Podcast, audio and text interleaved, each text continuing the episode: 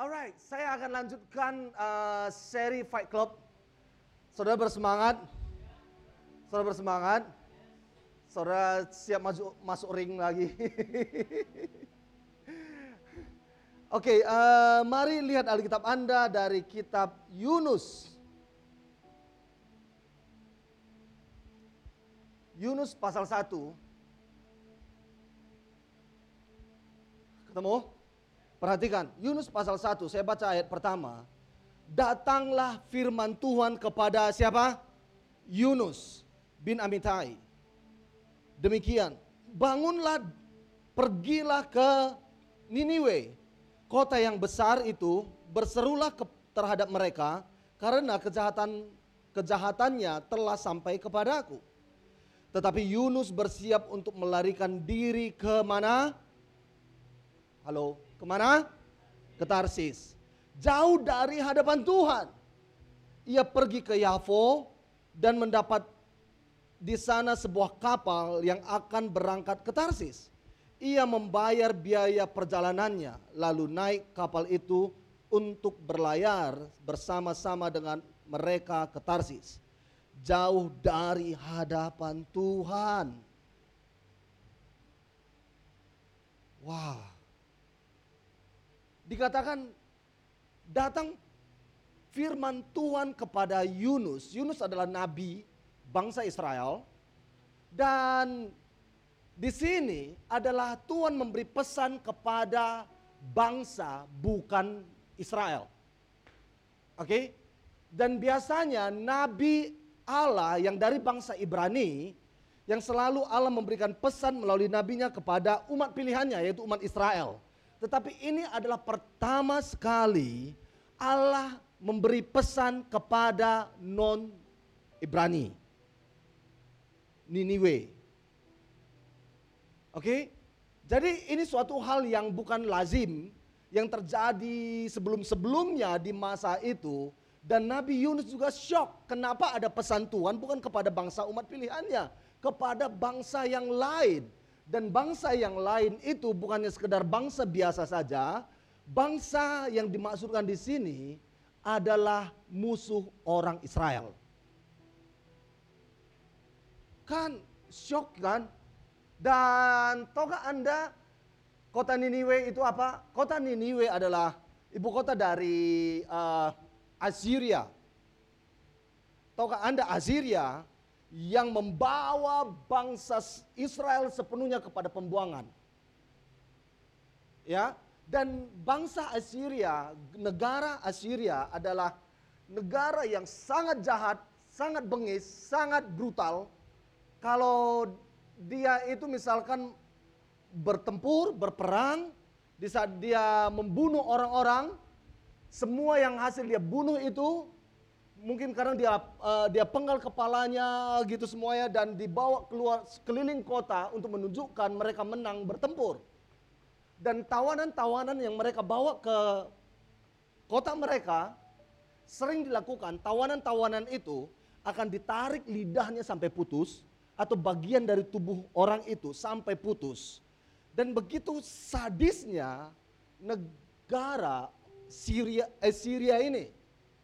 Ya, dan bisa dikatakan ini adalah negara teroris.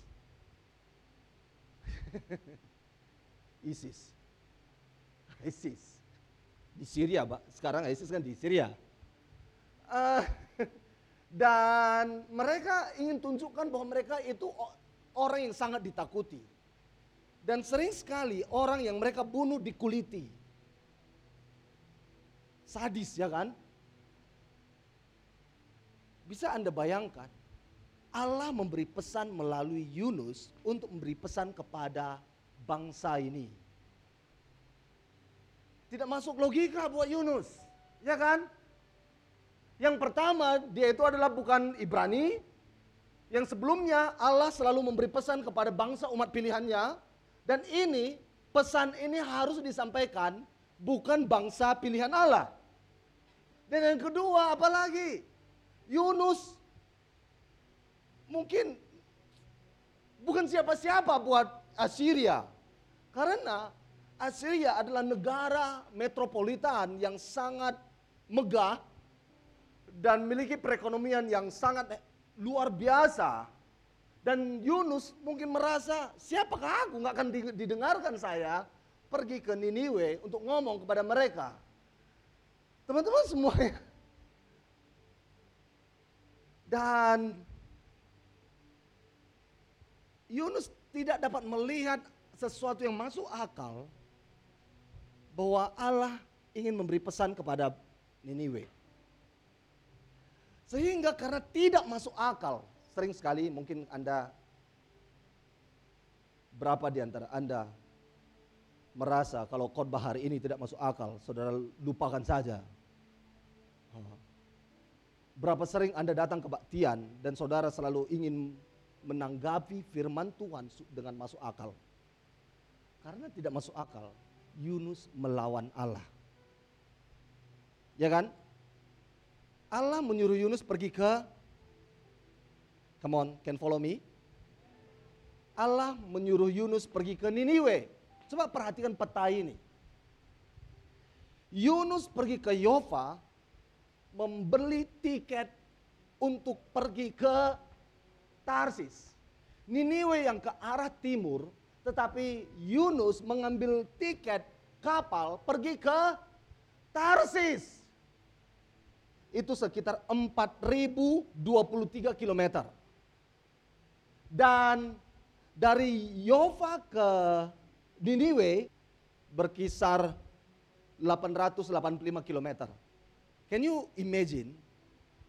Yunus membeli tiket menjauhi panggilan Tuhan. Dan dia malah membayar lebih mahal harga tiket ke Tarsis daripada ke Niniwe. Berapa sering Anda selalu membayar untuk berdosa?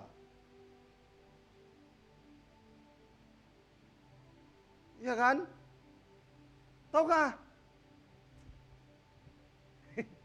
Mungkin ada di antara saudara membeli aplikasi handphone untuk berdosa, ha, membayar untuk berdosa. Ini kan Yunus membayar untuk menjauh dari Tuhan. Kan aneh ini hamba Tuhan ini kan. Dia mau membayar lebih untuk semakin jauh dari Tuhan. 4023 km menjauh dari yang namanya itu disuruh Tuhan ke Niniwe. Dia pergi ke Tarsis. Tahukah anda semuanya? Saya ingin katakan kepada kita. Kalau engkau menjauhi Tuhan, itu tidak memudahkan dirimu. Akan mempersulit dirimu sendiri. Agree? Dan tidak ada lebih murah, lebih mahal. lebih mahal. Ketika Anda melawan Tuhan, itu akan membuat hidupmu lebih mahal harga yang harus kamu bayar. Lebih mempersulit dirimu.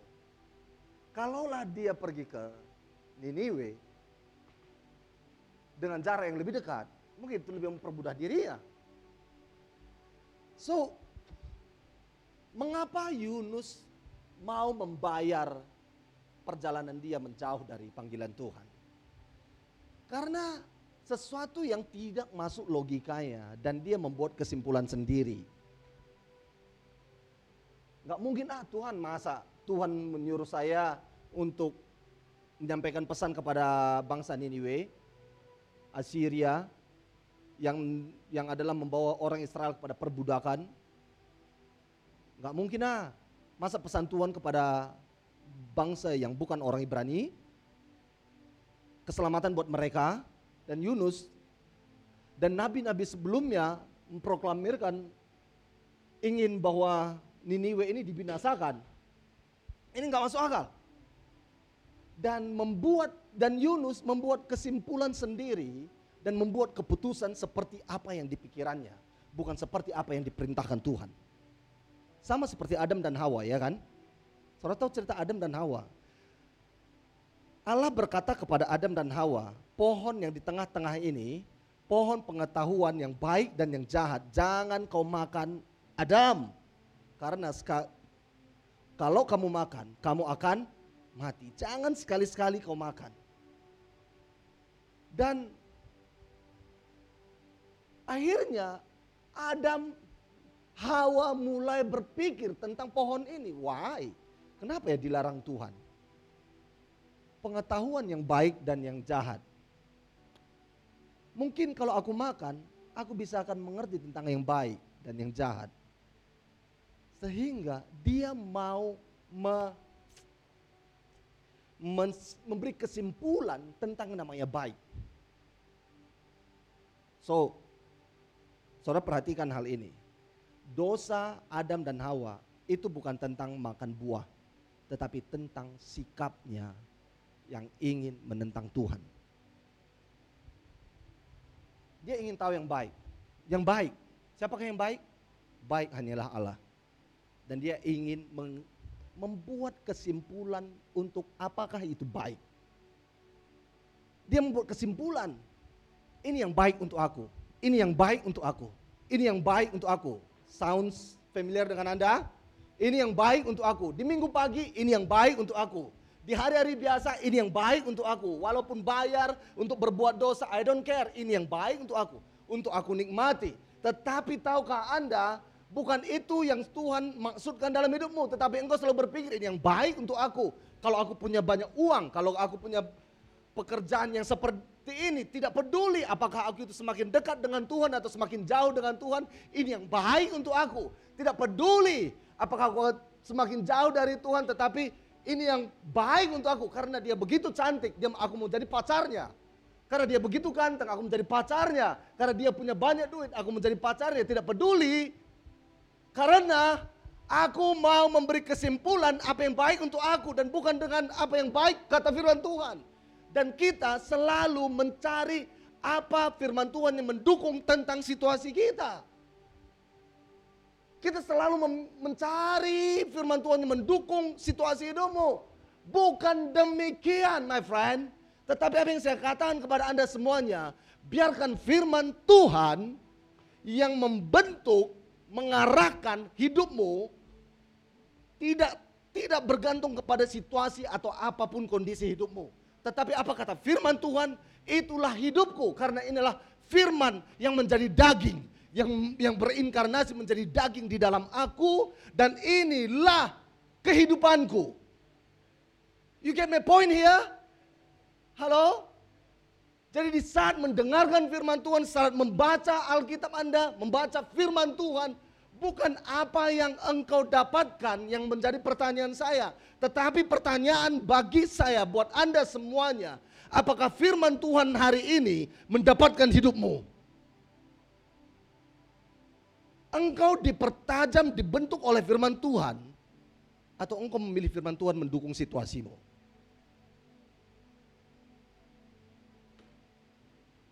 Yesus berkata bagaimana? Akulah jalan, kebenaran dan hidup.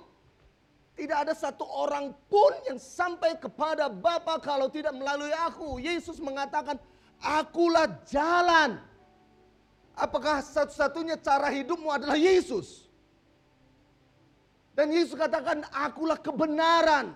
Apakah engkau ingin cari pembenaran tentang dirimu atau cari kebenaran tentang firman Tuhan?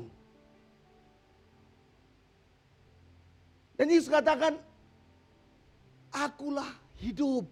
Makanya Paulus berkata, hidup adalah Kristus.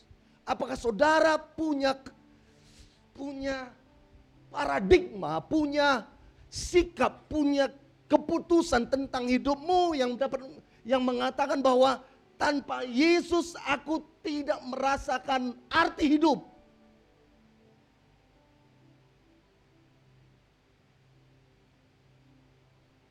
Tanpa Yesus, I'm nothing. Itulah perkataan, akulah hidup. Apakah engkau menggambarkan tentang kehidupan yang engkau hidupi hari-harimu adalah karena Yesus. It's not karena pekerjaan, bukan karena anak, karena Yesus. It's not it. Saya teringat ada lagu pernah saya dengar dari siapa? Mortega, siapa? Give me Jesus. Give me Jesus. give me Jesus.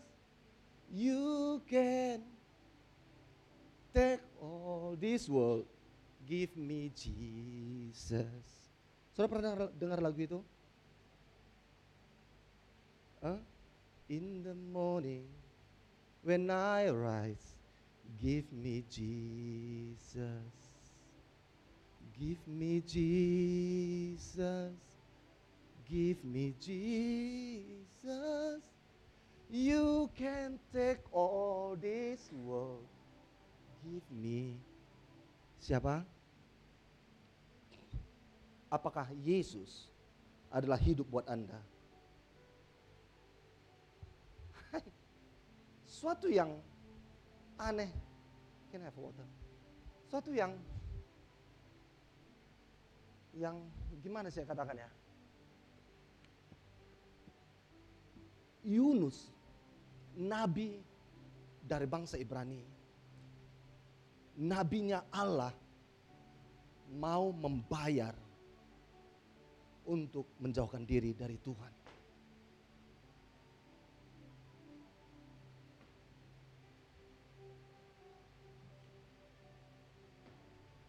Saudara perhatikan perkataanku. Dosa yang kau buat Kadangkala saudara mengejar dosa supaya apa? Menjauhkan diri dari Tuhan. Why? Kita selalu mengharapkan yang baik, tetapi mengejar yang tidak baik. Bagaimana Anda dapat mengharapkan hidup sehat dan fit kalau saudara selalu mengejar McDonald? Ha. Dan tidak exercise lagi. Bagaimana saudara mengharapkan nilai A plus di studimu kalau engkau selalu mengejar main game setiap malam? Yang keras suaranya itu merasa itu.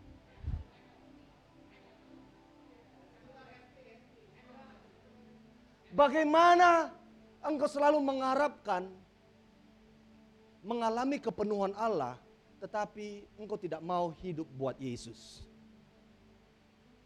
Saya ingin katakan kepada Anda semuanya, saudara tidak akan mengalami kepenuhan Allah kalau engkau tidak hidup sepenuhnya buat Yesus. Apakah engkau dapat mengatakan hidup adalah Kristus seperti Paulus mengatakan yang dulu kuanggap sampah karena pengenalan akan Kristus. So teman-teman perhatikan hal ini. Yunus ingin menjauh dari Tuhan. Good thing, Tuhan tidak melepaskan Anda di saat Anda menjauh dari Tuhan. Tuhan akan bentuk cara yang baru untuk memanggil Anda kembali. Lihat apa yang terjadi? Yunus mengalami badai. Saya ingin katakan kepada anda, anda semuanya, badai yang engkau alami tidak selamanya itu membahayakan Anda. Badai yang kau alami sedang memanggil engkau kembali kepada panggilan hidupmu. Karena engkau menjauh dari Tuhan dan engkau kebentur dengan badai karena apa? Karena Tuhan ingin mengembalikan engkau kepada panggilan hidupmu. Bersyukurlah di saat Anda mengalami badai karena apa? Kalau tidak mungkin Anda semakin banyak melakukan dosa. Kadangkala problem yang engkau hadapi adalah untuk menstop engkau untuk berdosa lebih lagi. Mengerti maksud saya? Halo? Mengerti maksud saya? Bersyukurlah kalau saudara selama ini hidup yang yang yang tidur dengan pacarmu dan tiba-tiba ada yang menegur Anda, eh it's not good. Bersyukur karena apa? Dia berusaha menstop Anda untuk meneruskan dosa. Tapi saya katakan yes, itu membuat Anda nggak nyaman. Ada rasa malu. So, tahukah Anda, malu adalah senjata iblis paling ampuh untuk membuat Anda tidak mendekat kepada Tuhan.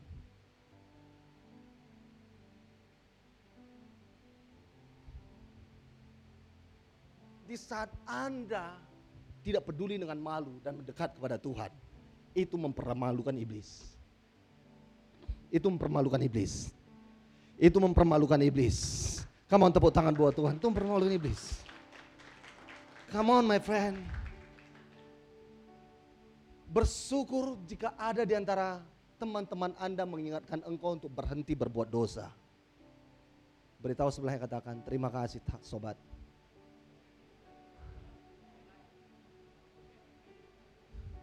Karena apa?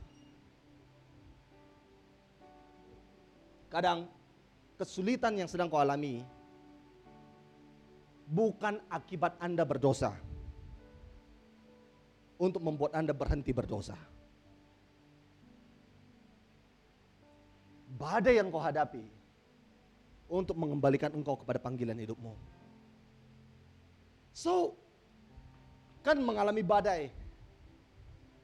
Yunus, come on, kita lihat berikutnya. Berikutnya, uh, ayat 5.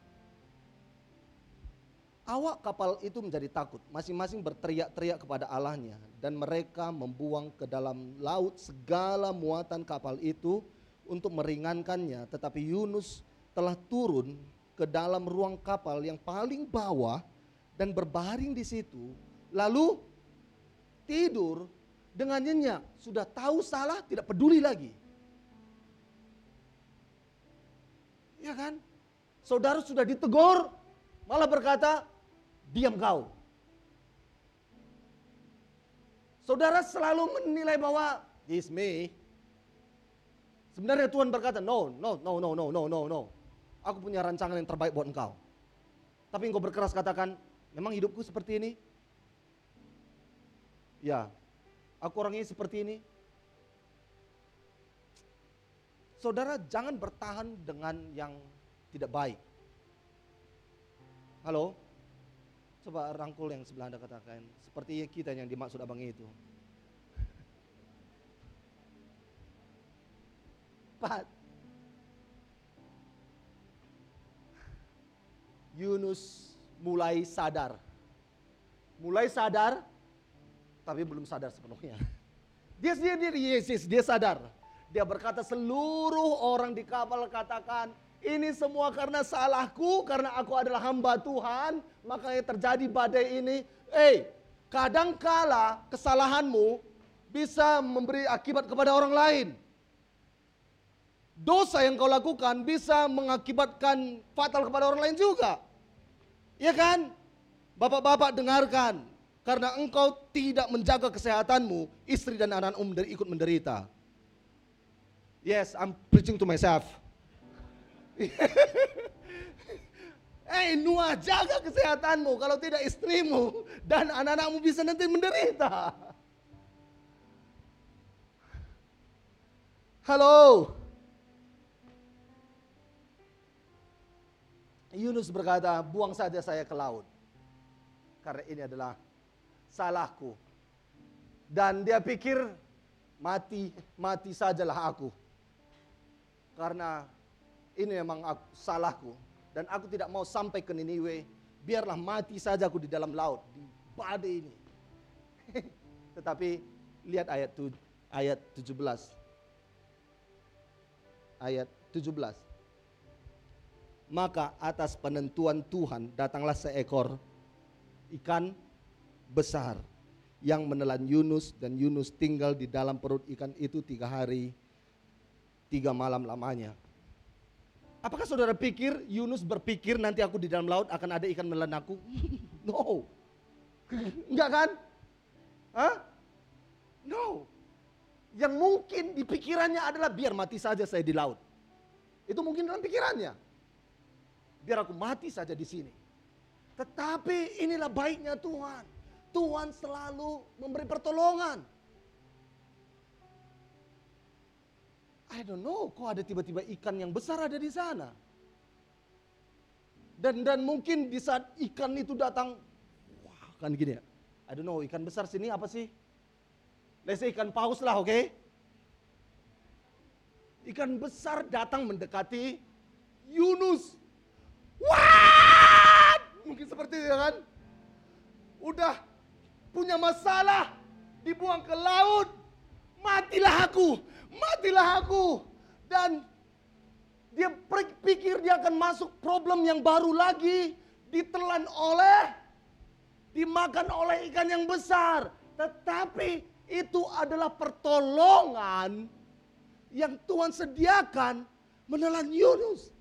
Setelah dia dalam, di dalam perut ikan, dan tidak mati di dalam perut ikan, dia sadar itu adalah pertolongan. Sometimes problem yang kau pikir adalah problem, sebenarnya itulah pertolongan buat engkau. Sometimes you think it's a problem, sampai engkau masuk ke dalam problem itu, dan kau sadar bahwa itu sebenarnya adalah pertolongan. Karena ketahuan engkau curang, Kau pikir kau masuk problem tetapi itulah pertolongan buat engkau. Karena engkau ketahuan selingkuh. Gak ada orang selingkuh di sini ya.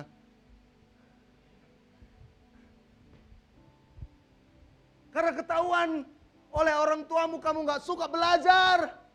Engkau pikir itu problem tetapi itulah pertolongan buat engkau. Ketika engkau apalagi My friend, sometimes setelah Anda di dalam problem, engkau sadar tentang bahwa ini bukanlah problem. Ini adalah pertolongan. Inilah pertolongan. Dan Tuhan akan tetap menolong engkau di segala kondisi hidupmu. Kamu tepuk tangan buat Tuhan Yesus. Bersyukurlah karena engkau kebentur dengan dosamu. Bersyukurlah karena engkau kebentur dengan kondisi yang membuat engkau semakin jauh dari Tuhan. Karena itulah pertolongan. So Yunus di dalam perut ikan.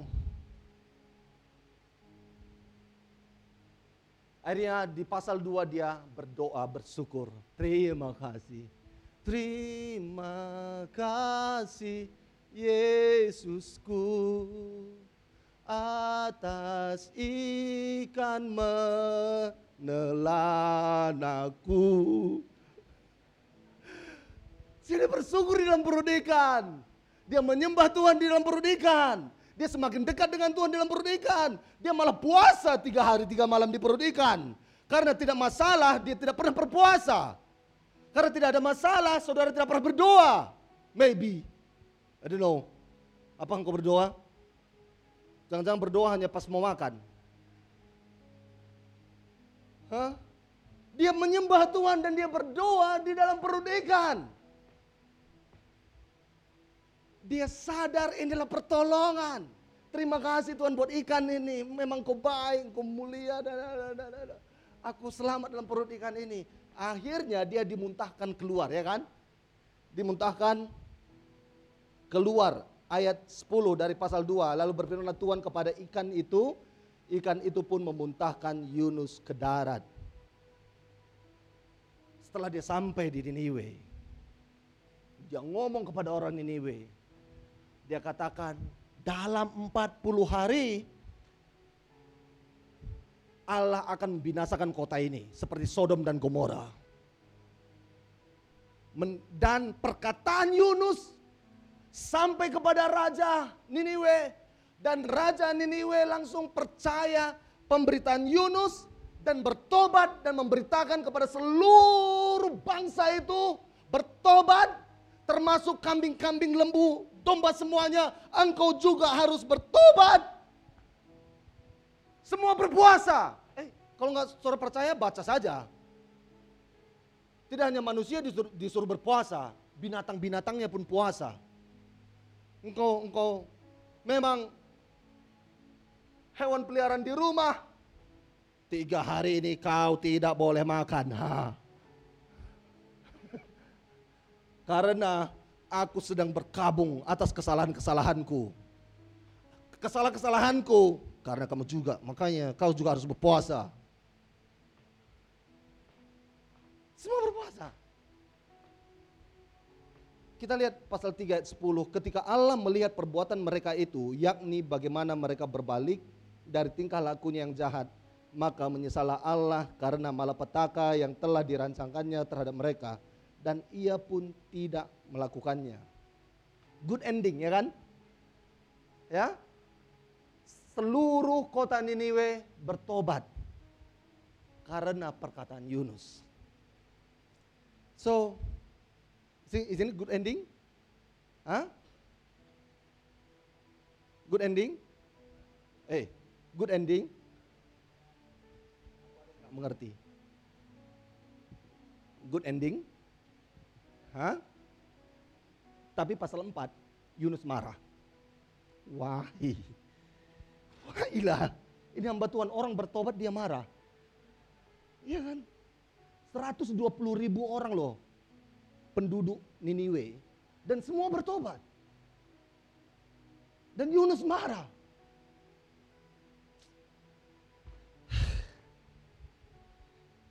Let's see. Kisah selanjutnya.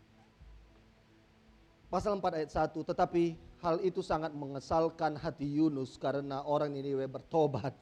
Lalu marahlah ia dan berdoalah ia kepada Tuhan katanya, "Ya Tuhan, mengapa telah kukatakan itu? Ketika aku masih di negeriku, itulah sebabnya aku maka aku dahulu melarikan diri ke Tarsis Sebab aku tahu bahwa engkaulah Allah yang pengasih dan penyayang dan panjang sabar dan berlimpah kasih setia serta yang menyesal karena malapetaka yang hendak didatangkannya. Jadi tuh sekarang ya Tuhan, cabutlah nyawa ini. Ngamuk dia ya kan? Kenapa? Niniwe tidak jadi binasa. Kenapa? Engkau stop malapetaka itu.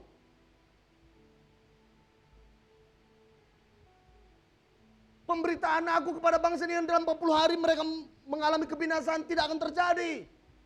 Sudahlah, mati saja aku. Mau di mana taruh muka ini? Aku adalah nabimu, tetapi perkataanku tidak berfaedah.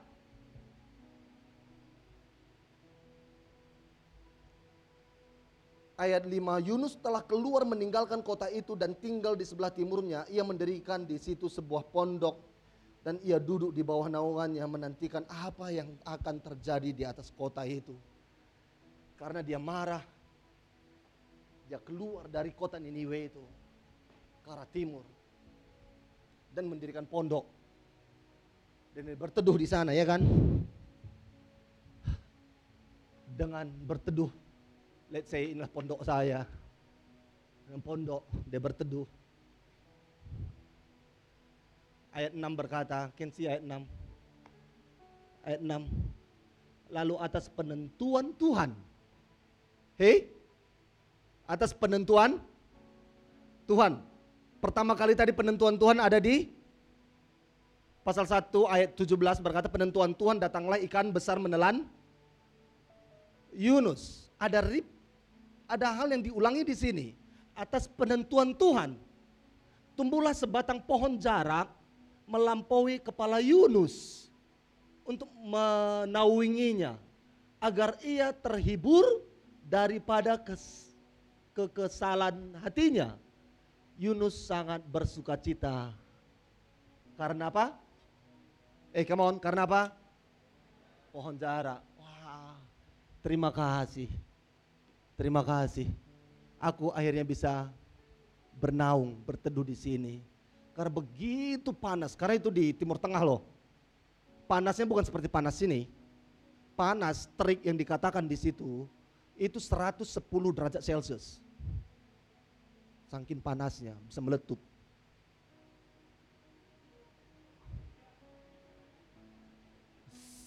Ya kan, saking panasnya. Di daerah Timur Tengah, bukan daerah sini, terik matahari sampai 40 derajat cuma. Tapi akhirnya dia bersyukur atas pohon jarak. Dan i, tetapi lihat ayat berikutnya, ayat 7. Ha. Maka atas Come on. Penentuan Tuhan. Oke, okay, tetapi keesokan harinya ketika fajar menyingsing atas penentuan Tuhan, datanglah seekor ulat yang menggerek pohon itu sehingga layu. Aku sudah merasa tenang, ada pohon yang melindungi aku. Tapi Tuhan berkata, bagaimana dengan bangsa itu? Kamu sayang dengan pohon itu karena melindungi kamu, karena membuat engkau nyaman. Tetapi bagaimana dengan panggilanku terhadap kamu untuk menjadi pemberita Injil kepada Niniwe? Kamu begitu sayang dengan pohon itu karena itu membuat tentang kenyamanan kamu. Karena kenyamanan yang selalu engkau pertahankan, engkau tidak peduli dengan panggilan hidupmu, Listen to this. Tuhan akan menghancurkan kenyamananmu. Tuhan akan menghancurkan kenyamananmu demi engkau menjawab panggilan Tuhan.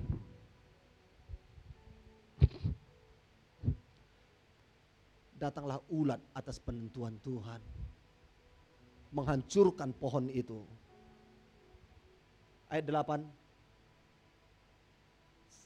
segera sesudah matahari terbit. Maka atas penentuan Allah bertiuplah angin timur, jangan yang panas terik sehingga sinar matahari menyakiti kepala Yunus.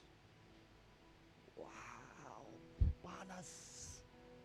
Lalu rebahlah ia lesu dan berharap supaya mati lagi. Katanya, lebih baiklah aku mati Ngapain kamu ambil pohon yang barusan ada di sini? Ngapain? Ngapain dia ambil lagi pohon itu? Aku sudah nyaman di sini. Ngapain? Ngapain aku diputuskan pacarku sejak aku melayani di kolektif Indonesia? Ngapain? Ngapain hidupku jadi diambil seperti ini? Keuanganku diambil seperti ini? Sudah marah-marah kepada Tuhan karena apa? Kenyamananmu terganggu. Ngapainlah Aku kemarin jadian dengan dia, taunya putus juga. Ngapain? Sudah marah-marah kepada Tuhan. Ngapainlah aku masuk gereja ini? Taunya di gereja ini dimarahi Bang Noah. Oh. Beritahu sebelahnya katakan, mengertinya aku perasaanmu kalau dimarahi Bang itu. ngapain, ngapain, ngapain? Sudah marah selalu. Karena apa? Karena kenyamananmu terganggu. Karena kenyamananmu terganggu. Apa pun itu kenyamananmu, kalau membuat engkau tidak mengikuti panggilan Tuhan, Tuhan akan cabut my friend. Karena panggilannya lebih mahal daripada kenyamananmu. Karena apa? Panggilannya lebih berharga daripada kenyamananmu. Engkau lari dari panggilanmu dan mencari kenyamananmu, itu akan mempersulit hidupmu. Sehingga panas terik membuat kepalanya begitu kepanasan ya kan. Apalagi dia kalau botak.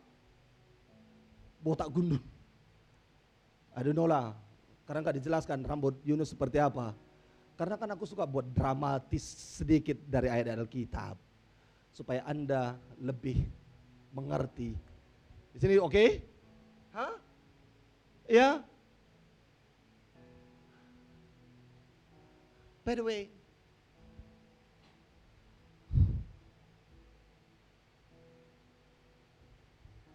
kita lihat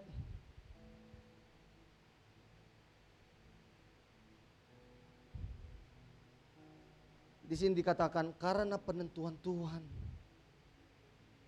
karena penentuan Tuhan. Jangan terlampau cepat membuat kesimpulan di saat kenyamananmu terganggu. Tuhan ingin mengembalikan engkau kepada panggilan hidupmu. Lihatlah dari cara pandang Tuhan, bukan kesimpulan logikamu. Lihatlah dari cara pandang semua Cara pandang Tuhan dan bukan kesimpulan dari logikamu. Lihatlah apa kata Tuhan, bukan apa yang aku inginkan, tetapi apa yang Tuhan maksudkan. Kalau tidak, engkau akan masuk lagi kepada kesulitan. Ngomong tentang ini kan, tadi ada ikan besar. Tuhan sediakan ikan besar menolong Yunus. Ikan paus. Di sini ada ulat menggerogoti pohon untuk mengganggu kenyamanan. Come on, my friend. Mengganggu kenyamanan Yunus. Dapatkah Anda menangkap hal ini? Ikan besar dan ulat ini punya tujuan yang sama mengembalikan Yunus kepada panggilan hidupnya. Halo, menangkapkah Anda di sini? Ikan besar menelan Yunus di samudra itu untuk mengembalikan Yunus kepada panggilan hidupnya. Dan di saat ulat menggerogoti pohon itu mengganggu kenyamanan Yunus, tujuannya sama untuk mengembalikan Yunus kepada panggilan hidupnya. Menjadi nabi Allah memberita keselamatan kepada orang Niniwe. Jadi, saudara perhatikan di sini ada ikan besar, ada ulat yang kecil. Mereka sebenarnya adalah tik-tak apa sih? Kok tik-tak apa sih? Hah? Bukan saudara. Mereka itu bekerja sama. Kalau andai kata mereka itu ngomongkan, oh Ikan paus ini bisa ngomong seperti itu. Ulas sekarang bagianmu. Kan gitu ya. Waktu dia di samudra, memang itu adalah bagianku mengembalikan Yunus. Oh, mungkin seperti itu kan. Andai kata ikannya bisa ngomong lah, jangan katakan saya ikan. Dan ulan mungkin dia bilang,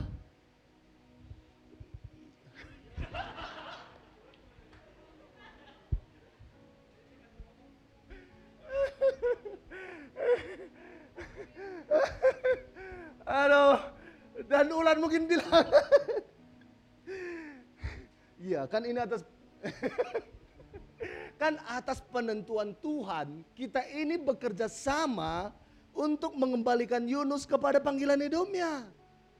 Engkau menolong dia di dalam samudra, aku di sini menggerogoti kenyamanannya supaya dia kembali kepada panggilannya.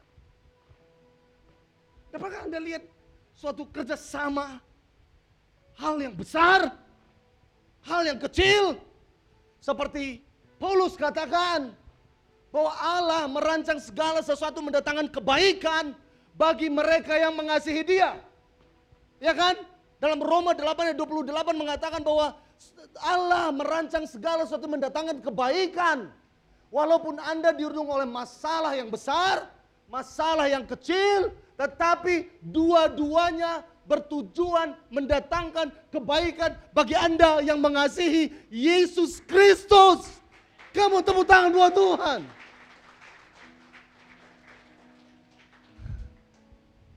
Ada kesuksesan atau kegagalan.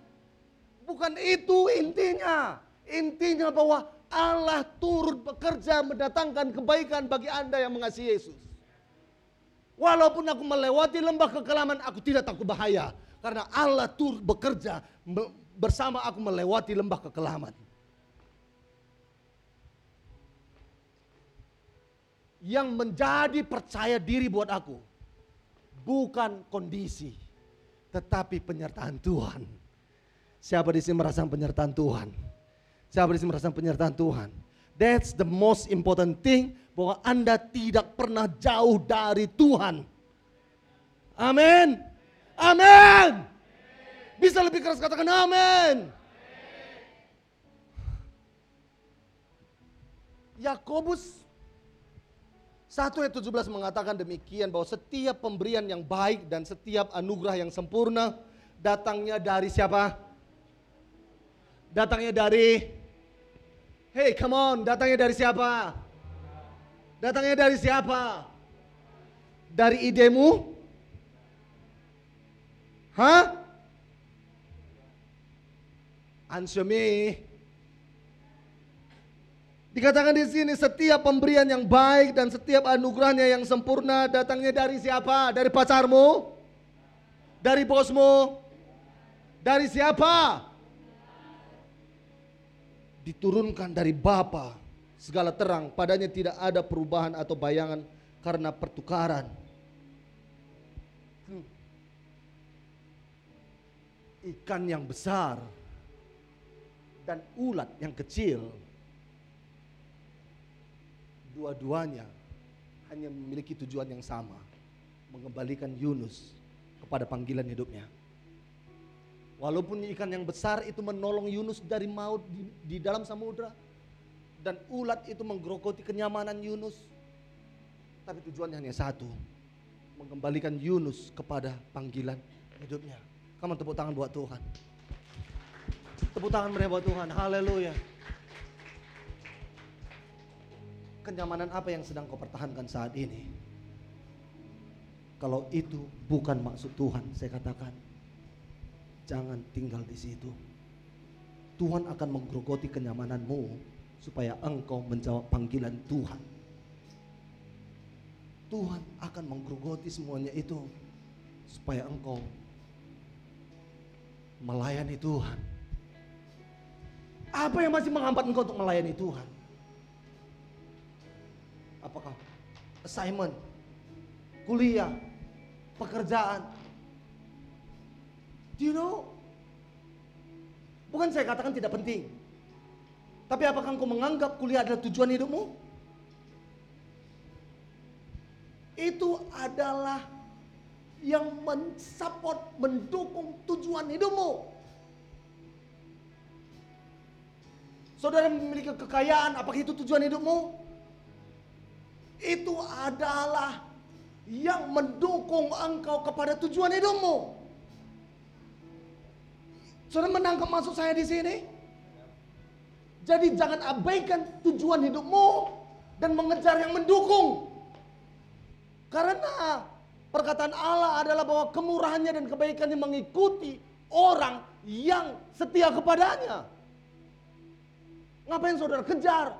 Dan Tuhan katakan aku sediakan materi di keuangan itu untuk mendukung engkau. Ngapain engkau menjadikan dia itu Tuhan buat engkau? Mungkin kenyamananmu akan diganggu. Tapi lihatlah, Tuhan punya maksud mengembalikan engkau kepada panggilan hidupmu. Kamu bangkit berdiri dan tepuk tangan buat Tuhan. Haleluya. Haleluya. Teman-teman semuanya, Teman-teman perhatikan. Yunus yang berusaha menjauh dari Tuhan. Tuhan tetap kembalikan dia kepada panggilannya. Saudara tahukah siapa lagi yang keluar dari zona nyamannya untuk melakukan visinya Allah? Saya ingin katakan kepada kita semuanya, Yesus Kristus turun dari surga, dari tahtanya yang mulia, yang aman dan nyaman di sana, datang ke bumi, berinkarnasi menjadi manusia, dicerca, dihina, difitnah, tidak melakukan hal yang jahat pun dikatakan dia berbuat jahat, dia disiksa sampai ke kayu salib dan mati di kayu salib, dikubur dan bangkit dengan satu tujuan adalah keselamatan buat Anda dan saya, yaitu Yesus Kristus Yesus Kristus berusaha untuk menyelamatkan Anda dan keluar dari kenyamanannya. Kenyamanan apa yang masih kau pertahankan? Come on. Atau saat ini kau berkata, aku mau mengikuti panggilan Tuhan. Angkat tanganmu, katakan.